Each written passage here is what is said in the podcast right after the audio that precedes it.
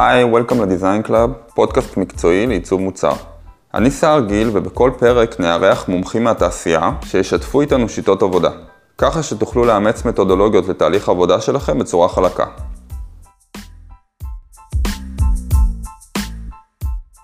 אז היום אנחנו מארחים את יאנה בליטמן, UX designer senior בסטודיו Best Designers Ever, שאני מכיר ככה שלום שלום גם את הצוות. אז יוצא לי קצת להציץ ולראות אה, דברים שאתם עושים, וממש אה, ממש מדהים, ומכל הסוגים ומכל המינים, אה, וזה מה שמגניב, בגלל זה גם רציתי להזמין אותך ולדבר קצת על דיזיין סיסטם, ודווקא בגלל שיש לכם כל כך הרבה ניסיון בפרויקטים מכל הסוגים, ממערכות מורכבות, B2B, B2C, דסקטופים, מוביילים, כל הדברים, וגם מה שראיתי זה שאתם יצרתם לעצמכם איזושהי שיטת עבודה.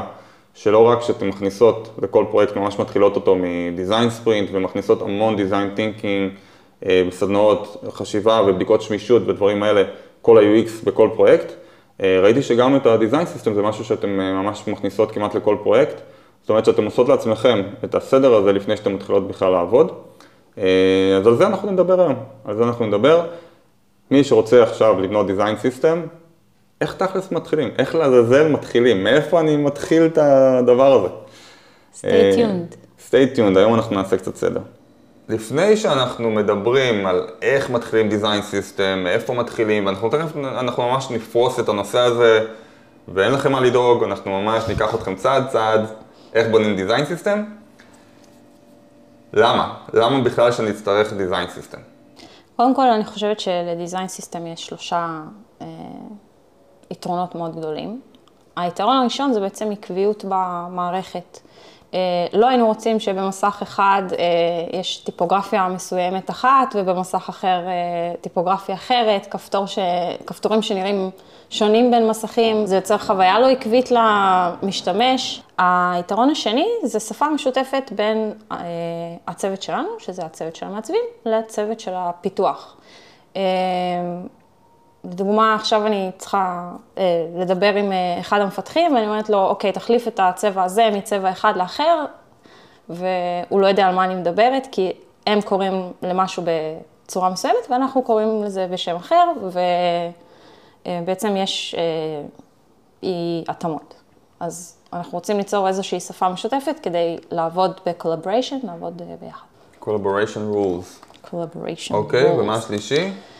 אה, והיתרון השלישי זה בעצם אה, לערוך שינויים במערכת במינימום זמן, אה, גם בצד של העיצוב וגם בצד של הפיתוח. ברגע שאני רוצה לשנות צבע של כפתור מצבע אחד לאחר, זה קורה במאית השנייה בערך, הכל מוגדר בצד של הפיתוח ובצד של העיצוב אותו הדבר, משנים מאחד לשני וזה מתחלף.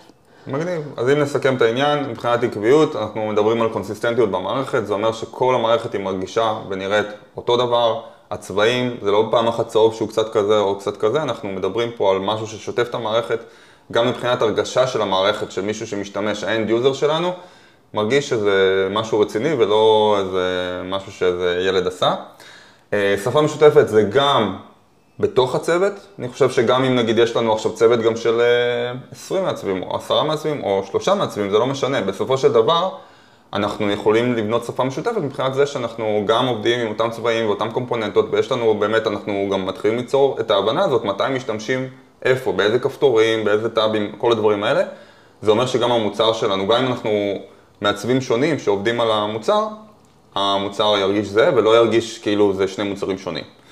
אה, וכמו שאנה אמרה, גם עם הפיתוח, אנחנו מדברים גם מבחינת טרמינולוגיה, אנחנו מדברים באותה שפה.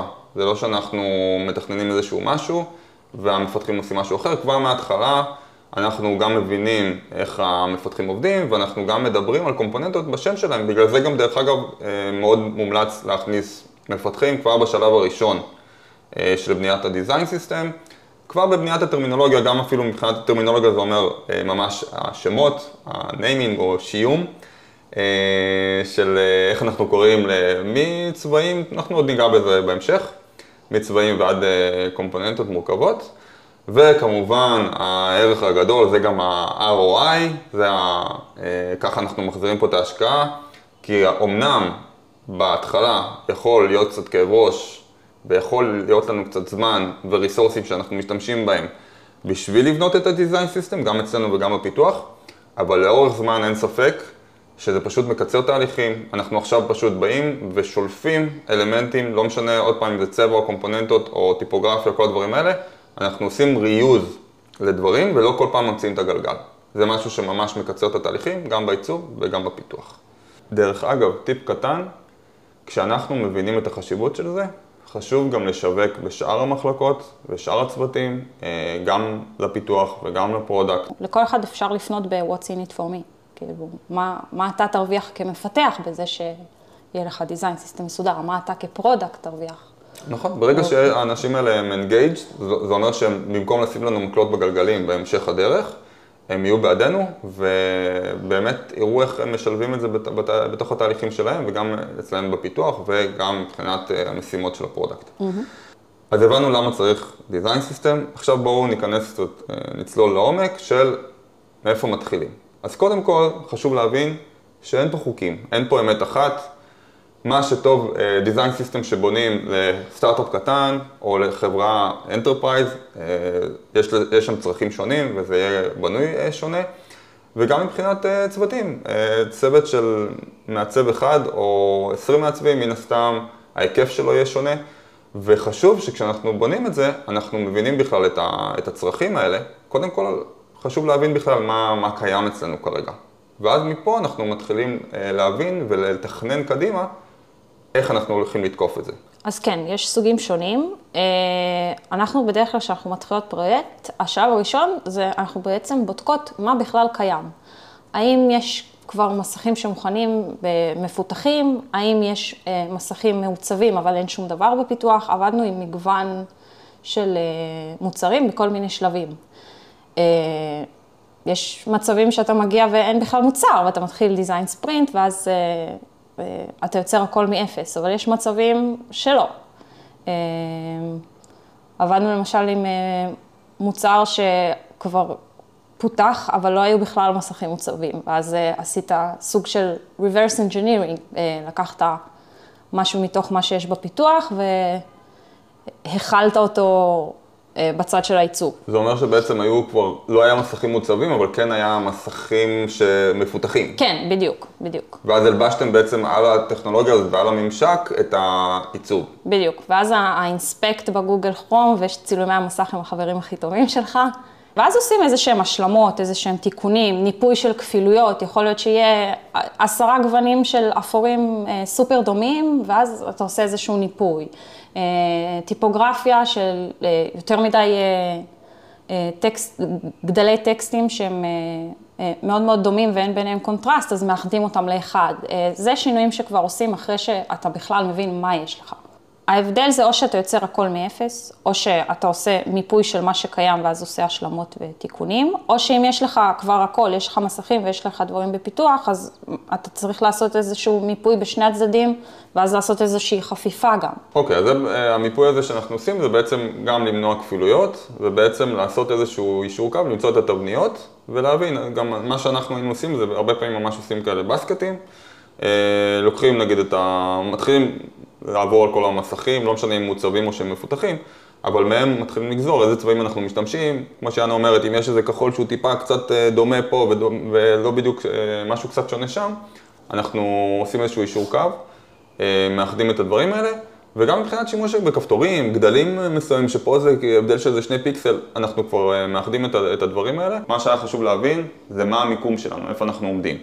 הבנו את זה, בשביל לתקוף את זה בצורה אסטרטגית וחכמה ובאמת לבנות את הכל נכון, אז uh, אנחנו צריכים uh, לעשות מיפוי של צרכים. מיפוי של צרכים זה בעצם הדברים שהדיזיין סיסטם צריך לענות עליהם מעבר ל... uh, להחזיק את הסטיילים והקומפוננטות שלנו. יש הרבה שאלות שאתה יכול בעצם לשאול, אה, האם המערכת שלי צריכה טימים שונים, למשל? האם אני צריכה דארטים? האם אני מוצר של white label, שאני צריכה להתאים את עצמי ללקוח הסופי מבחינת הברנד? כמה גמישות יש לי בנושא הזה? אה, נושא של ספריות פיתוח, האם הפיתוח עובד עם איזושהי ספרייה, כמו Material UI, כמו Tailwind, אה, Bootstrap, זה דברים שאחר כך שיצטרכו להילקח בחשבון מבחינת ה-naming, מבחינת איך אנחנו בונים קומפוננטות ומתייחסים אליהם. לאיזה פלטפורמות המוצר שלי מתאים, אם זה רק mobile או רק desktop או גם וגם, אם זה אנדרואיד ו-iOS ביחד, כל מיני דברים מהסוג הזה. כמה משקל ומקום יש בכלל ל-marketing בתוך ה-design system, למשל אנחנו עובדים על מוצר ש-marketing הוא ממש חלק מה-flow, זאת אומרת, האתר marketing הוא ממש חלק מהמוצר. אז במקרה הזה למשל כללנו את כל הדברים שקשורים ל-marketing בתוך ה-design system של המוצר. ויש כל מיני סוגיות מורכבות, האם אני B2C, B2B, היה לנו מוצר שהוא B2B2C, שמבחינת בנייה של ה-design system זה היה קצת יותר מורכב ממקומות אחרים. כאילו הצרכים שעליו ה-design system צריך לענות. מעולה, זאת אומרת, סוף מעשה במחשבה תחילה, לפני שבכלל מתחילים, אנחנו מבינים את הדברים האלה, אחרת אנחנו פשוט נעשה עבודה כפולה. בדיוק. אם נתכנן את זה נכון, אנחנו נחסוך הרבה עבודה בהמשך. בדיוק, אז השלב הראשון זה בעצם בניית האסטרטגיה, להבין מה יש ולענות על השאלות של מה בעצם הצורך. אוקיי, אז אחרי שהבנו מה קיים, ואנחנו רוצים להתחיל לעבוד ולבנות את המערכת, יש את שלושת היסודות המרכזיים, שמהם בעצם נבנה את הכל. זה לא משנה אחרי זה אם אנחנו רוצים אה, לבנות כפתור, טבלה, whatever, אנחנו צריכים את היסודות. היסודות זה צבעים, טיפוגרפיה ואייקונים. למה? נגיד אנחנו רוצים עכשיו לעשות כפתור כזה של פליי, אנחנו צריכים לתת לו איזשהו צבע רקע, גם לטקסט עצמו אנחנו רוצים תמיד שזה יהיה מחובר למש... להגדרות שלנו, לפונט ספציפי, לגודל מסוים, למשקל מסוים, אה, ולחבר לאייקון שהוא בתוך המערכת. זה אומר שברגע שאנחנו נגדיר את היסודות שתכף נדבר עליהן, נוכל להתחיל מהם ליצור את הקומפוננטות, אז, אה, אז בעצם נתחיל, מה, נתחיל מהצבעים. כמו שאמרנו, הרי לא משנה אם יש לנו כבר מערכת מפותחת, או שיש לנו מסכים, או שאין לנו מסכים, או דברים כאלה, אנחנו באים ועושים איזשהו מיפוי שבעצם של הצרכים מבחינה צבעונית שיש לנו.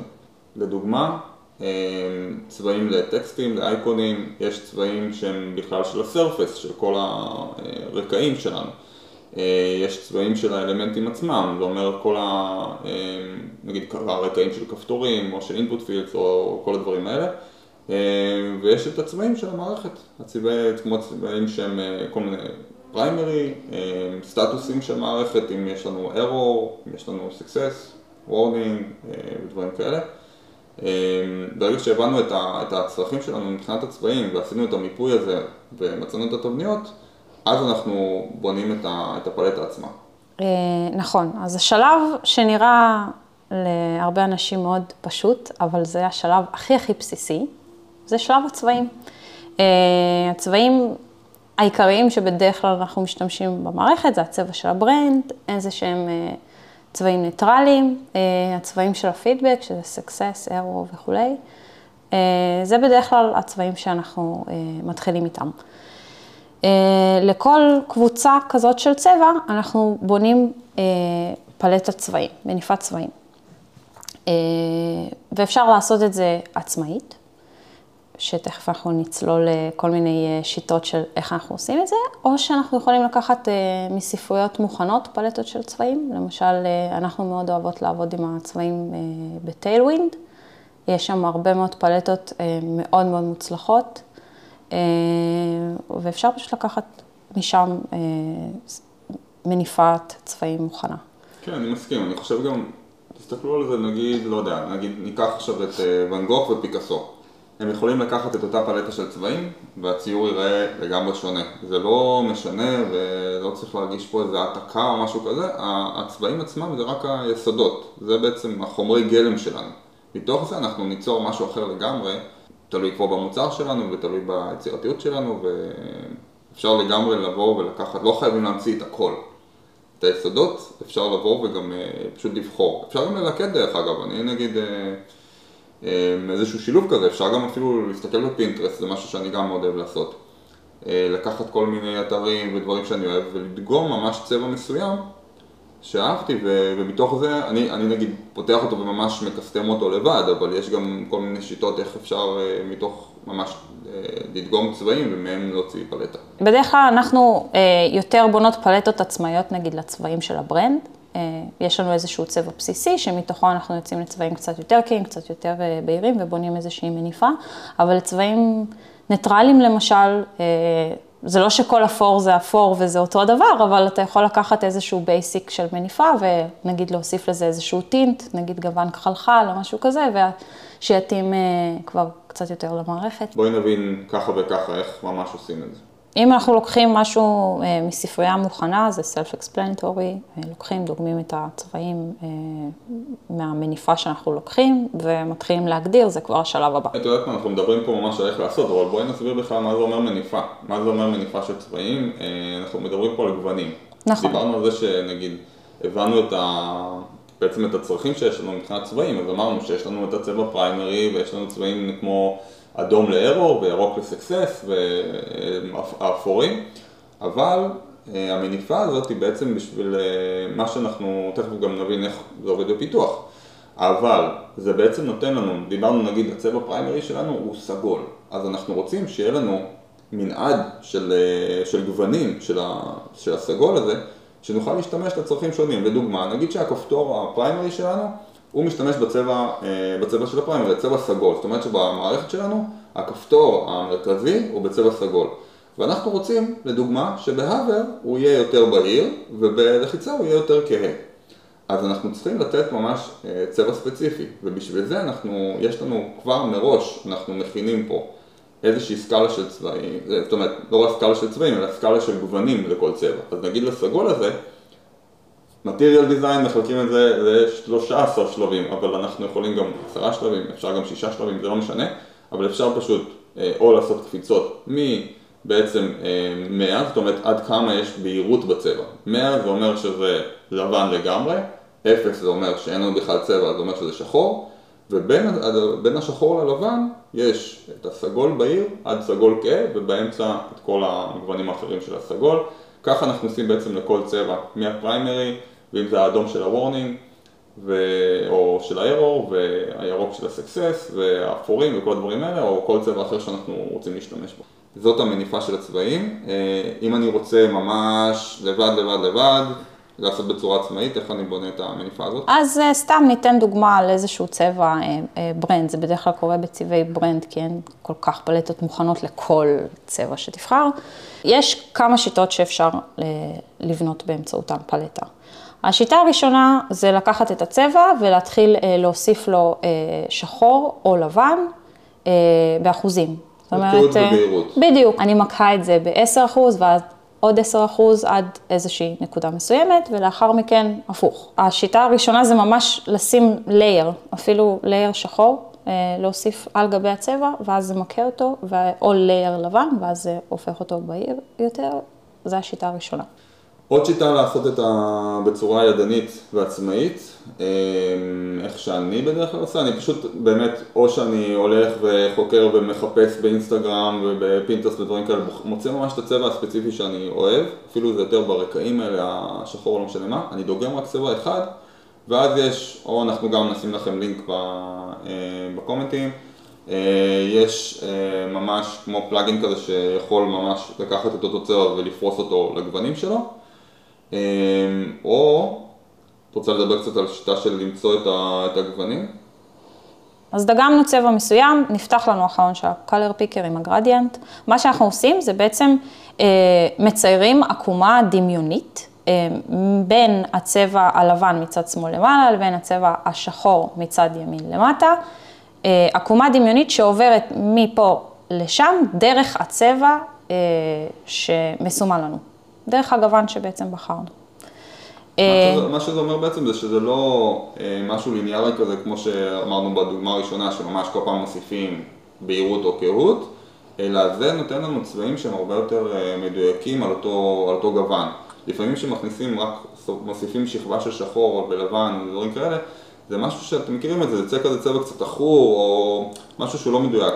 וכאן אנחנו יכולים ממש לדגום את ה... לתת את הגוונים שהם הצבעים שממש אה, יהיה לנו טוב להשתמש בהם. תחשבו על זה גם, אם דיברנו לפני זה על אה, פיקאסו וואן גוך, או לא משנה, לא זוכר מי נתתי בתור דוגמה, אז תחשבו שהפלטה של הצבעים הזאת, עוד פעם, יש לנו אומן שיש לו איזושהי פלטה של צבעים אה, ביד, משם זה גם בא, אז הוא לא כל פעם יבוא ויערבב את הירוק עם קצת לבן, ירוק עם קצת שחור בשביל להגיע לירוק יותר בהיר יותר כהה, אנחנו כבר נערבב את הצבעים האלה וניתן לו כבר נגיד עשרה צבעים מוכנים מראש, שמהם הוא בוחר של אותו ירוק או סגול כבר בכל הגוונים שאנחנו נשתמש בעתיד. גם אם אנחנו, אין לנו את הצורך המיידי הזה כרגע, אנחנו כבר מכינים את הפלטה שיהיה לנו לקחת משם, עוד פעם, בדיוק לשמור על העקביות, כל הדברים שדיברנו מראש בדיזיין סיסטם.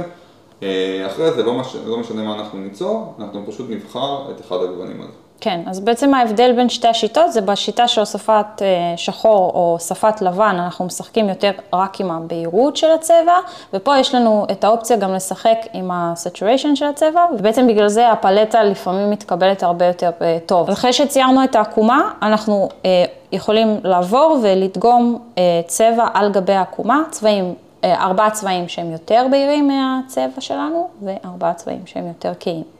ויש לנו בעצם גם את הקצוות, שזה לבן ושחור. נכון, אם אנחנו רוצים ממש ללכת עד הסוף, ממש. שלא חייבים גם, עוד פעם, לא חייבים להכניס את זה, כי אנחנו אף פעם לא נשתמש בלבן של ירוק, לבן של סגול, לבן של... זאת אומרת, הלבן והשחור זה זה אור מקסימלי וחושך מקסימלי, אז אין לנו באמת שימוש בזה. תחשבו גם על דברים באמת שכאילו, ש, שבאמת שנשתמש. באמת המקומות היחידים שמשתמשים בשחור שהוא אה, ממש מוחלט, זה בדרך כלל אולי overlays, שאז נותנים להם איזשהו לא, אין בעיה, אין בעיה שיש שחור מוחלט, אבל לא צריך לעשות שחור מוחלט לכל צבע שלנו. אה, כן, בוודאי, לא, אין צורך. לא, יש... המטריאל דיזיין הזה, הם כן נותנים לכל, לכל צבע את כל הגוונים שלו, כולל... עד השחור כאילו? כולל המאה שזה בעצם... אור מלא והאפס שזה... אוקיי. יש לנו גוונים, יש לנו את המניפה, בעצם אנחנו... אה, זאת אומרת שיש לנו את הפלטה של הצבעים, אבל זה רק, ה... זה רק הפלטה. קודם כל מבחינת שמות, מה, איך אנחנו נותנים להם טרמינולוגיה ו... אז באמת, אחרי שעשינו את המניפות של הצבעים, אה, זה הזמן לתת להם שם, הם נולדו. אה, זה שלב טוב שבו כדאי מאוד להתייעץ עם הפיתוח, לפני שמחליטים על דעת עצמך מה השמות של הצבעים, כי אם הפיתוח עובד עם ספריות מסוימות, יש הגדרות אה, צבעים אה, מסוימות, למשל ב Material, מגדירים את זה בצורה שונה מאשר ב Tailwind או מאשר בכל ספרייה אחרת. מה זה אומר? אה, השמות פשוט אה, שונים, למשל, אה, יש ב... ב למשל ב Material UI יש את ה primary, ואז יש primary dark ו primary light. וב Tailwind הם לוקחים את המניפה אה, שעשית ונותנים להם אה, את השמות הגלובליים שלהם, ומתוכם אפשר אחר כך לגזור צבעים לפי שימושים. אז אוקיי, אז יש לנו את הגוונים של אותו צבע, ואז גם אפשר לתת להם שמות של, ה... של הגוון. כן, זה בדרך כלל הולך ב-50, 100, 200 וכולי, עד... אה, 900 בדרך כלל אנחנו עובדות. ואז אם מכניסים איזשהו גוון באמצע, אה, בין לבין בהמשך, אז אפשר לקרוא לו 250, ואז כאילו יש גמישות מלאה, ה... גם כשאתה נותן להם את השמות האלה. אוקיי, okay, אז במניפה הזאת של הצבעים אנחנו נותנים שמות בקפיצות באמת של נגיד 100, בלו 100, בלו 200, בלו 300, 400, ככה שיש לנו מקום גם להכניס את, ה, את הצבעים שבאמצע. אבל זה בעצם המניפה, זה הגוונים, זה עוד פעם הפלטה, מה שאמרנו, המכחול, זה מה שאנחנו אה, טובלים ככה במכחול.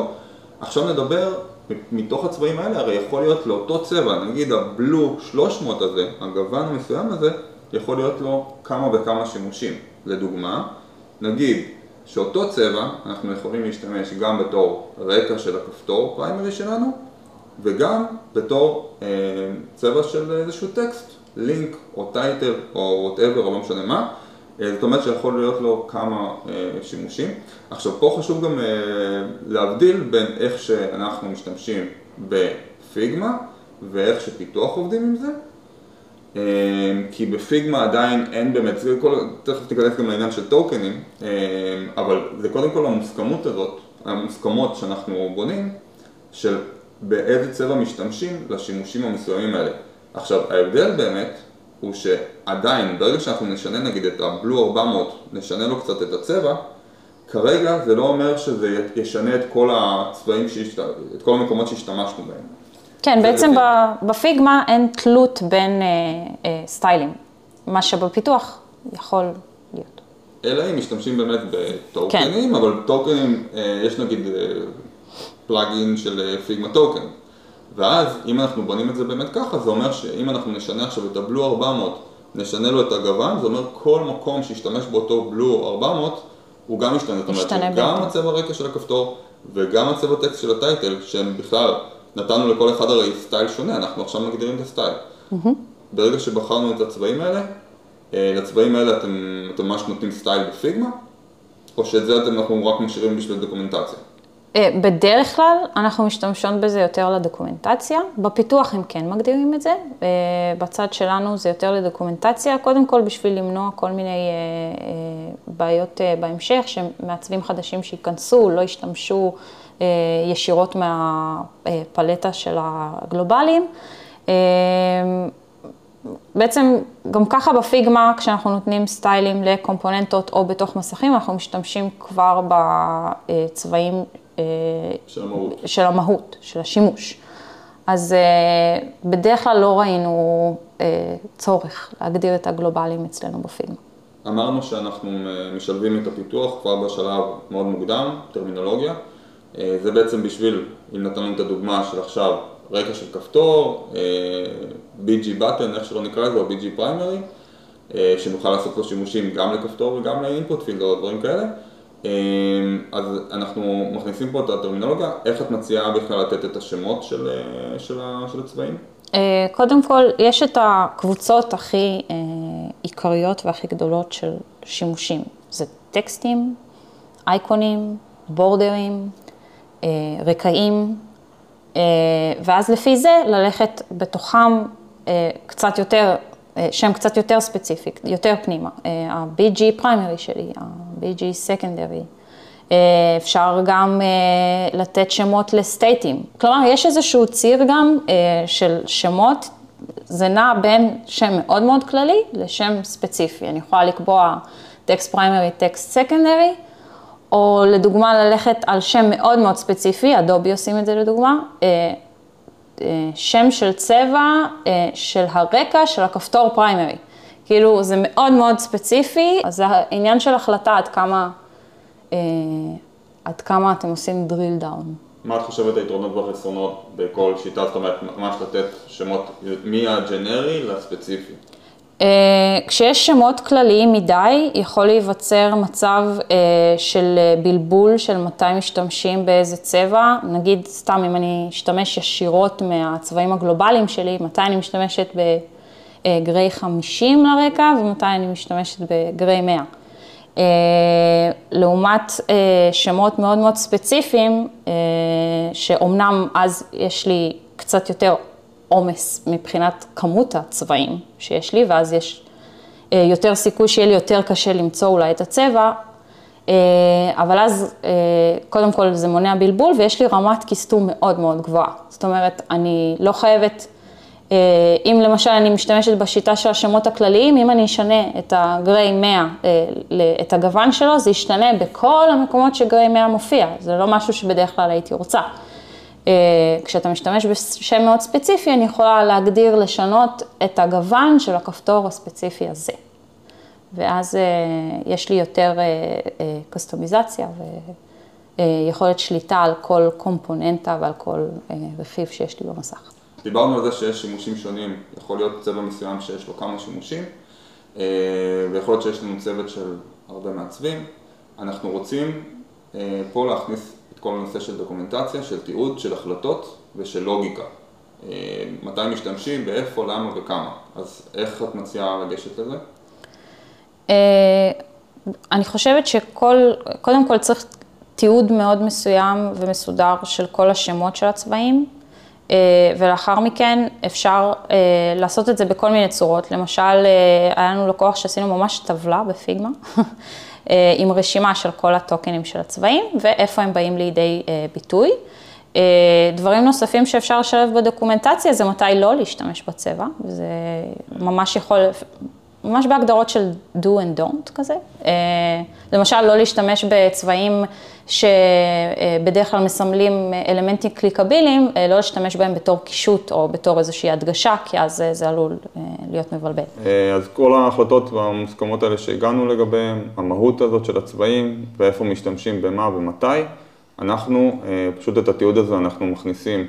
אה, עושים documentation, זה יכול להיות בתוך הקובץ עצמו, אה, וזה יכול להיות אה, ב Zeroheight, בכלים חיצוניים, זה יכול להיות גם בדברים פשוטים כמו Google Docs. אני באמת מצאתי שנגיד במיוחד בארגונים יותר קטנים, זה יותר קל שהכל עדיין מרוכז בתוך Figma. אה, בעוד שב enterprises, בארגונים מאוד מאוד גדולים, שיש לנו אה, כבר שליטה, יש המון המון מעצבים שמשתמשים, ויש המון אה, בכלל צוותים שונים וכל מיני הודים ודברים כאלה, אז כבר יכול להיות שצריך להתחיל לתעד את זה בכלים צד שלישי. עכשיו, איך עושים את זה? אז אפשר ממש באזור של הצבעים ליד פשוט לעשות את ההסבר, כל צבע, מתי, מתי משתמשים בו. אנחנו אפילו הכנסנו וידאוים, ממש בתוך ה-Design System עצמו, אפשר ממש להכניס וידאו שממש מראה את זה, זה משהו שבכלל, שימוש בוידאוים בתיעוד, אני, אני ראיתי שזה ממש עובד טוב. אה, בצוות תמיד אפשר שנייה לראות אה, וידאו קצר כזה של חצי דקה, שעוברים ממש, עושים סקירה של כל ה... אפילו קטלוג של הקטגוריה של הצבעים, ממש כל ההסבר, ואז גם מעצב חדש שמגיע לצוות, פשוט רואה את זה חצי דקה ומסונכרן. אוקיי, אמ, עכשיו, בצבעים עצמם, בבחירה של הצבעים, אם נדבר רגע על נושא של נגישות, קונטרסט אה, ודברים כאלה, איך יש לך כבר מצאת איזשהו best practice איך אנחנו אה, עושים את הבדיקה, איך אנחנו מוצאים את הצבעים הנכונים? בעיקרון יש איזה שהם, אה, יש איזושהי חוקיות של קונטרסט, זה תלוי בגודל של הטקסט וברקע. אני עובדת עם plugin ב Figma. צריך להגיד את השם כאילו? אפשר, אנחנו, אנחנו השתמשנו ב Stark. אנחנו ב-A11Y, זה כאילו שם לא כזה אטרקטיבי. אנחנו משתמשות, כן, זהו, אנחנו משתמשות ב plugin אה, ב Figma כדי לבדוק נגישות, אה, וכמובן צריך כאילו לקחת בחשבון את אה, גודל הטקסט. מה, מה שבדרך כלל, מה שטוב בפלאגינים כאלה, זה פשוט שמה שעושים זה פשוט אפשר לתפוס, נגיד, לעמוד על איזשהו טקסט, ואז ישר זה אומר לנו, את ה... בצבעוניות הזאת, לעומת הרקע שלו, אם זה מספיק קונטרסט, יש כאלה פלאגינים גם שאפשר לראות את זה בכל מיני, יש כל מיני סוגים של עיוורות אה, צבעים, ואז אנחנו יכולים לבחור אה, את הצבע הנכון. בנוסף, הפלאגינים נותנים לנו ציון. ציון של, זאת אומרת, זה לא רק או שכן או שלא, זה יכול להיות גם משהו שלדוגמה, אם הטקסט, אם אנחנו נגדיל קצת את הפונט, אז זה כן יהיה קריא וכן יהיה... בעצם יעבור את, ה, את הסינון הזה. כן, יש איזה שהם, אה, יש איזה שהם סטנדרטים בנגישות, זאת אומרת, אם למשל הטקסט הוא בגודל של 19 אה, פיקסל ומעלה, אז זה מספיק אה, ציון של AA, ואם הטקסט הוא קטן יותר, אז הוא חייב לעבור נגישות של triple A. אז הכל תלוי בגודל של הטקסט, ברקע, בצבע שלו, מן הסתם. סבבה, אז נראה לי שכיסינו את נושא הצבעים, ואפשר לעבור ליסוד השני, שזה טיפוגרפיה. אז אה, איך מתחילים? איך אנחנו בכלל בוחרים פונט, נגיד? אה, קודם כל, אה, צריך להבין גם על איזה מערכת אנחנו עובדים. אם אנחנו מדברים למשל על מוצר שהוא ב-iOS ואנחנו משתמשים בסיסטם פונט, אז מן הסתם זה יהיה סן פרנסיסקו. אה, אפשר להשתמש בפונטים של גוגל פונטס, אה, יש שם הרבה מאוד פונטים שטובים למשל למערכות שהם קריאים ויש בהם, כאילו כלל, כלל האצבע של בחירת פונט זה שיש גם אה, מספיק משקלים. הטמעה של custom font שהוא לא נגיד מ Google Font או ה system font, אז הזמן טעינה שלו צריך לקחת אותו בחשבון, אז המערכת תהיה יותר איטית. למשל זה משהו שהוא קריטי בזה שאתה כשאתה בוחר. אז בסדר, אז הבחירה של הפונט, בחרנו את הפונט. דרך אגב, רצוי לא לעשות ריבוי של פונטים, ארבעה, חמישה סוגים של פונטים בכל זה, רצוי להשתמש בפונט, גג שניים. אה, ושם באמת לחפש את הפונט הזה שיש לנו כמה סוגים של משקלים, משהו שאפשר לעבוד איתו בשביל לייצר היררכיה. אה, נכון, אז אנחנו רוצים ליצור בעצם איזשהו scale טיפוגרפי של פונטים בגדלים שונים שישמשו אותנו לכל מיני שימושים במערכת, החל מכותרות ל body text, לטקסטים קטנים. אפשר להשתמש בכלי שקוראים לו Type Scale. אתה יכול להכניס את הגודל הבסיסי של הפונט, וזה לפי כל מיני יחסים, כמו יחס הזהב ויחסים נוספים, זה יוצר לך איזושהי, כמו, שזה, כמו שיש כלים שיוצרים פלטת צבעים, יש כלים שיוצרים איזשהו scale טיפוגרפי, ואפשר להשתמש בזה.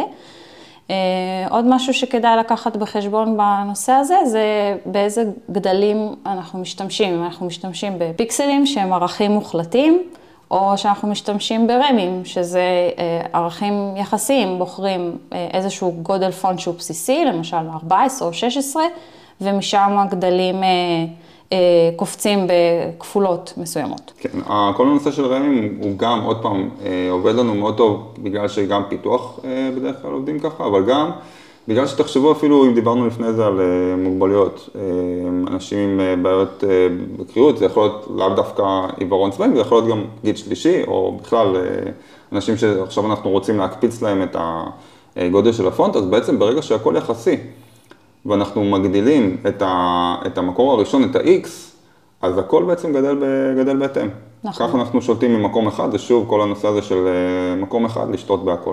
אז מבחינת הגדלים עצמם, מה שגם בדרך כלל, נגיד, קורה עם מפתחים, אנחנו מגדירים את הגדלים עצמם אפילו בתור t-shirt sizes. זה אומר שאנחנו יכולים להגיד, כל הקפיצות האלה ברמים, יש לנו נגיד regular, יש לנו, זה יכול להיות גם small, medium, large, דברים כאלה, ואז גם ככה, ככה הקפיצות, אנחנו מגדירים בעצם, זה הגדלים שיש לנו. נגיד שזה עכשיו 12, 16, 24 ו-60, נגיד שזה הקפיצות. אז בנפרד זה הגדלים, אבל ליצור את הסטיילים עצמם, איך אנחנו עושים את הסטיילים של, אם אנחנו מדברים עכשיו על, כמו שלפני זה דיברנו על צבעים, אז על המהות, איך אנחנו עכשיו משתמשים בטייטל, פרגרף, לינק או uppercase או דברים כאלה, איך עושים את השימושים האלה, זה חיבור של הגדלים, יחד עם באמת סטיילים של, באמת אם זה בולד ודברים כאלה. בסדר, עכשיו מתוך המהות הזאתי, ככה גם בעצם נותנים את הטרמינולוגיה, את השיום, לפי השימושים.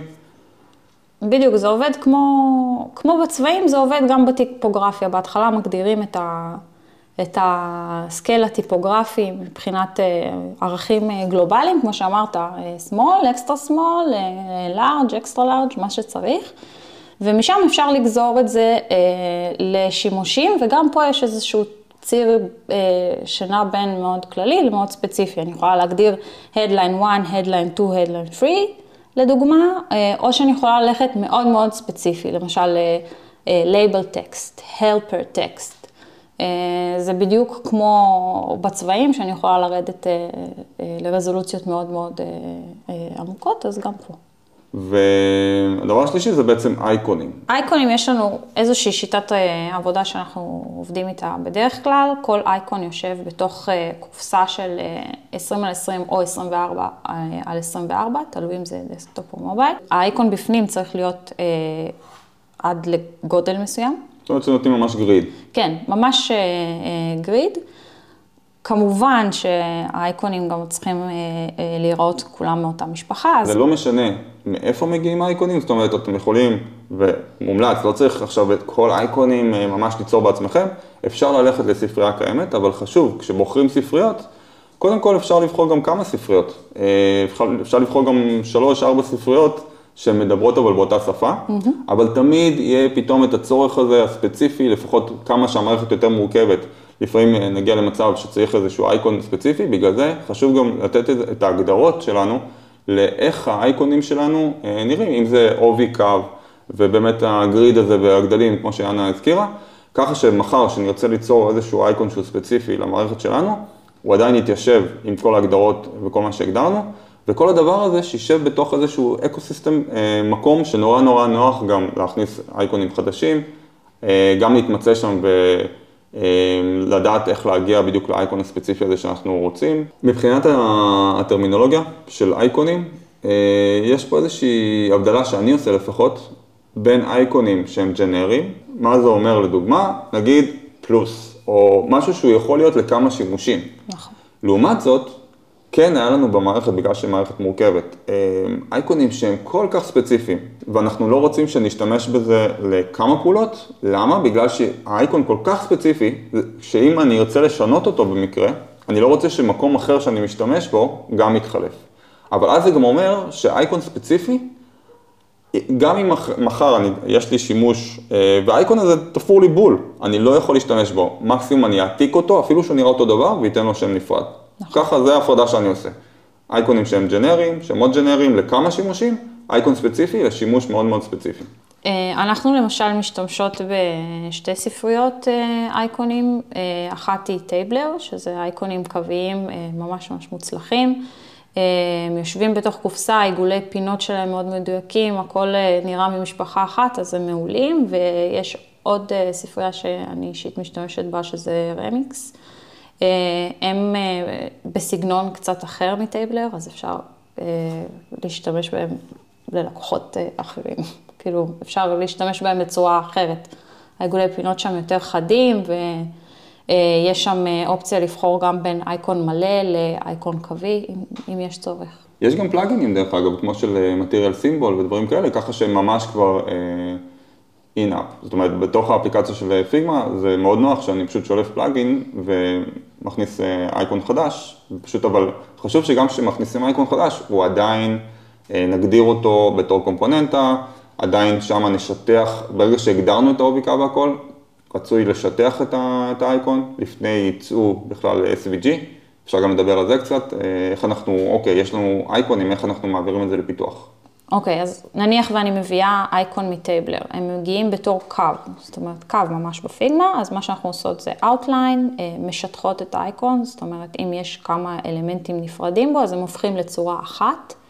אה, ונפטרים מכל מיני שכבות אה, מיותרות, זה חשוב אה, לציין, כי אם מביאים אייקונים מכל מיני מקומות, לפעמים נשארים כל מיני אלמנטים של סקאץ' של פעם, אם אתה זוכר, שהיו שמים קופסה כדי שזה יישב בתוך קופסה, אז להוריד את האלמנטים האלה, כי כשמייצאים את זה בפיגמה לפיתוח, אז אה, זה אה, לפעמים משבש להם ממש את האייקון. כן, כן, זה ממש עושה באגים. כן, כן. רואים אחרי זה את האייקון פתאום אה, כן, נפתח לחתיכות.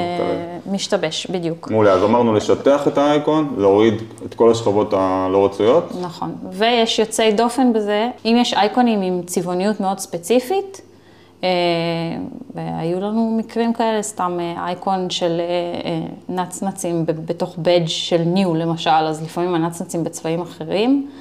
אז אה, שם במקרה הזה לא משטחים את האייקון, זאת אומרת משאירים אותו כמו שהוא. ועוד משהו חשוב זה שהאייקון, הוקטור שנמצא בתוך הקופסה, שלכל האייקונים יהיה אה, אותו שם של וקטור, כדי שאחר כך כשמחליפים ראש בראש בין אייקונים, אה, האייקון לא מחליף את הצבע שלו בעיצוב. אז זה סופר חשוב. מאוד עוזר בתהליך אז העבודה. זה אומר שכל האייקונים הם יושבים באותו גודל, באותה, באותו, בעצם באותו פריים, באותו מסגרת, יוצרים ממנו קומפוננטה, תחת אותו צבע, נותנים לו את הצבע, ואז באמת אנחנו גם נוכל אה, בעיצובים שלנו פשוט להחליף ראש בראש אייקונים. וכשמייצאים את זה לפיתוח, אנחנו, אוקיי, הצאנו את ה-SVG אחרי ששיטחנו אותו, ואז גם אפשר אה, להכניס את זה, ליצור מזה אפילו פונט. אה, אנחנו למשל השתמשנו באייקומון. אה, פשוט זורקים את כל ה-SVGs ומייצרים איזה פונט ש... שהפיתוח יכול פשוט לקחת ולהשתמש. כן, ויש עוד משהו נוסף, זה שלפעמים יש אייקונים שכשהם בגודל של נניח 24 על 24 או 20 על 20, הם אה, יחסית מורכבים, יש בהם אלמנטים מורכבים, אבל כשמשתמשים בהם בגדלים קטנים יותר, סתם 12 פיקצל לדוגמה, אז אייקונים מורכבים מדי נהיים מאוד מאוד עמוסים. אז לפעמים כדאי לייצר לאייקון הזה עוד אה, ורסיה שהיא יותר אה, מופשטת, ואז יהיה אפשר אה, להשתמש בו גם אה, בשימושים אה, בגדלים יותר קטנים בעצם. אוקיי, אחלה טיפ. אוקיי, אז אחרי שהגדרנו את כל היסודות, יש לנו צבעים, טיפוגרפיה ואייקונים, ובא לנו להתחיל לעצב, להתחיל לעשות מסכים. אז אה, מה מגדירים עכשיו?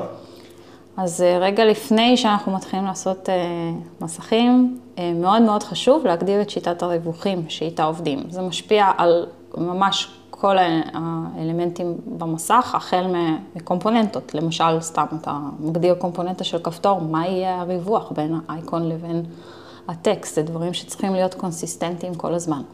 אז אה, אנחנו עובדים עם 8 pixel grid, שזה בעצם אומר אה, שיטת רווחים של כל המספרים מתחלקים בשמונה, ויש ביניהם אה, קפיצות כדי ליצור קונטרסט.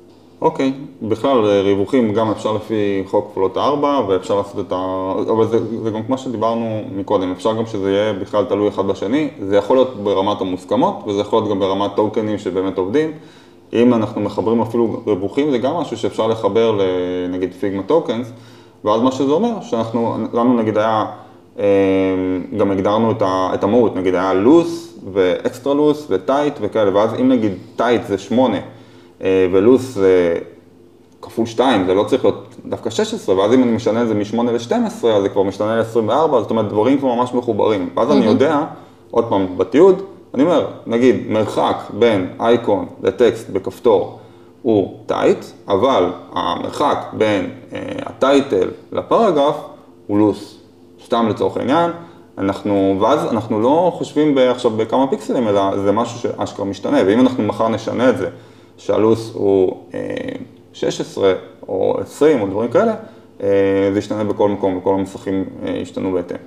בדיוק, אז זה עובד בדיוק באותה שיטה כמו בצבעים וכמו בטיפוגרפיה, מגדירים את ה-baselines שלנו כדי שאחר כך, ברגע שעושים איזשהו שינוי, זה מוכל על כל המערכת. אחרי שמגדירים שיטת ריווחים, אה, אנחנו יכולים להגדיר גם אה, איזשהו גריד אה, לעבודה והתנהגות רספונסיבית ברזולוציות שונות של המוצר שלנו. אנחנו גם באופן אישי מגדירות מסך דיפולטיבי למעצבים. זאת אומרת, אם מחר מעצב נכנס וצריך לעצב מסך חדש, באיזה גודל הוא מעצב? אה, ומשם אפשר אחר כך לגזור את ההתנהגות הרספונסיבית למסכים יותר גדולים או יותר קטנים. זאת אומרת שכאילו, זה רק גודל או שכבר יש לכם ממש שם את הגריד בפנים ו... אה, כן, ממש שמים אה, מסך ואם משתמשים בגריד מסוים אז כן, הוא כבר מוכל בפנים, אפשר כבר לקחת אותו ומשם להתחיל לעצב כבר. אוקיי, זה גם מאוד חשוב, כל הנושא הזה גם של ריווחים וגם של גריד וכל הנושא של ריספונסיב, זה גם במעבר בעצם לפיתוח. אז קודם כל, כל הריווחים והדברים מן הסתם בשביל לשמור על עקביות, אבל ריספונסיב זה גם כבר בעיצוב, שאנחנו בעצם נחשוב על כל הגדלים השונים של מסכים. אה, בגדול, זה לא בעיה עכשיו לבוא, להיכנס לאינטרנט ולהתחיל לחפש, אוקיי, מה המסכים הרווחים כרגע בתעשייה. למצוא נגיד ש-1366 עד 768 זה הגודל הרווח, כי הרוב הלפטופ וכאלה, ואז לפי זה לעשות את הגדלים. אה, אבל אני ממליץ ממש לעשות בדיקה, יש לכם את הנתונים האלה, גם אם זה לא אצלכם, לעשות בדיקה של המשתמשים הספציפיים שלכם. אמ, יכול להיות שאצלכם, לדוגמה, אתם עובדים עם data סיינטיסטים שעובדים על שני מסכים, או שהם כן עובדים מלפטופ, או תלוי איזה לפטופ, אולי זה 13 אינץ', אולי זה 15 אינץ'. אמ, ממש שווה לבדוק אצלכם, לקבל את ה analytics, כי יש לכם את המידע הזה, ואז מה שעושים, רואים קודם כל את המסך הכי רווח, שבדרך כלל זה המסך הרגיל של 366 על 768, אבל גם שמה, כמובן שלהתחשב בגובה תמיד להוריד, לפחות ל-750, כי תמיד יש לנו, אם זה בתוך בראוזר לדוגמה ודברים כאלה, צריך באמת להתחשב ולראות, ממש לעשות בדיקות שמישות ולראות איך אנשים רואים בסופו של דבר, באמת כשאנחנו מגדירים את הגדיר ואת הרספונסיב, וגם לראות איך זה עובד במסך רחב. מה קורה כשהמסך, נגיד 1920 אה, על 1080, וכשהכול פתאום נמתח, מה אנחנו עושים? אם אנחנו משאירים את זה אה, לאינטרפטציה של המפתח, הוא יעשה מה שבא לו. אנחנו אחרי זה נתבאס שזה לא יצא כמו שחשבנו, אבל איך הוא אמור לדעת? כן, אנחנו צריכים ממש לעבוד. אני כבר ראיתי מפתחים שברזולוציות מאוד מאוד גדולות, פשוט מתחו את התוכן מצד אחד אה, נכון, לצד שני. ו... אי אפשר להאשים אותם. יכול להיות שזה מבחינתם אה, הגיוני. אה, ובנושא של מה שאמרת עם הגובה, ולהתחשב בזה שאם זה בווב למשל, אז הגובה של ה browser, אז אפשר ממש, ועשינו את זה אצל אחד הלקוחות שלנו, להכניס אפילו mockup אה, בתוך ה design system, יחד עם ה mockup ממש של Google Chrome, או, אה, ואז לראות כמה מסך זה תופס לך, ואז אתה יכול כבר אחרי העיצוב, כבר לשים את זה בתוך mockup ולראות איך משתמשים יראו את זה. אז פה נכנס הנושא של atomic design, מכל היסודות האלה, הצבעים והדברים האלה, אנחנו מתחילים לראות אה, איזה קומפוננטות צריך, כפתורים, input field, צ'קבוקסים, רדיו בטן, whatever, כל דבר כזה, מן הסתם, אם אנחנו רוצים כפתור, הוא עשוי מצבע רקע, אנחנו בוחרים טיפוגרפיה, אה, יש לו את הצבע, אנחנו בוחרים את האייקון המסוים, הוא גם מקבל צבע. הכל, הכל, הכל, הכי חשוב, חייב להיות מחובר. כל דבר שאנחנו שמנו עכשיו, נגיד כל קומפוננטה שאנחנו מרכיבים, היא חייבת להשתמש במשהו בתוך המכלול הזה של צבעים, טיפוגרפיה, אייקונים. היתרון בדיזיין סיסטם עומד ומסודר, שעובד טוב, זה שאם במקרה וקרה מצב והעברת לפיתוח איזשהו מסך, ועשית ריווח של שלושה פיקסלים, ואז המפתח כבר יודע, אין לי, אין לי בשיטת ריווחים שלי שלושה פיקסל, אני יודע שזה צריך להיות ארבע. כן, מלבד זה ש design system הוא מוצר לכל דבר, והוא מוצר בהתהוות, וכל הזמן דברים משתנים, כל הזמן דברים נכנסים, אה, אז אה, מן הסתם צריך איזשהו סינכרון אה, מול הפיתוח. ואם אנחנו מדברים על כך ש design system הוא מוצר בפני עצמו, אז כמו שאנחנו עושים למוצרים שלנו מחקר, אז גם ב design system אפשר לעשות מחקר. אה, ולא צריך ללכת רחוק, אפשר לקחת ממש design systems של החברות הכי גדולות, אה, אפשר להסתכל במטריאל דיזיין, מה קורה באדובי, מה קורה ב-IBM. אם אתם נתקלים באיזושהי בעיה ואתם לא יודעים איך לפתור אותה, תמיד אפשר לצאת אה, למחקר ולראות מה עושים בחברות אחרות, ומשם לגזור מסקנות לאיך אנחנו יכולים ליישם את זה אצלנו. טוב, מעולה, אז אנחנו יודעים איך עושים design system, איזה כיף לנו. יאללה, לעבודה. יאללה, חברים.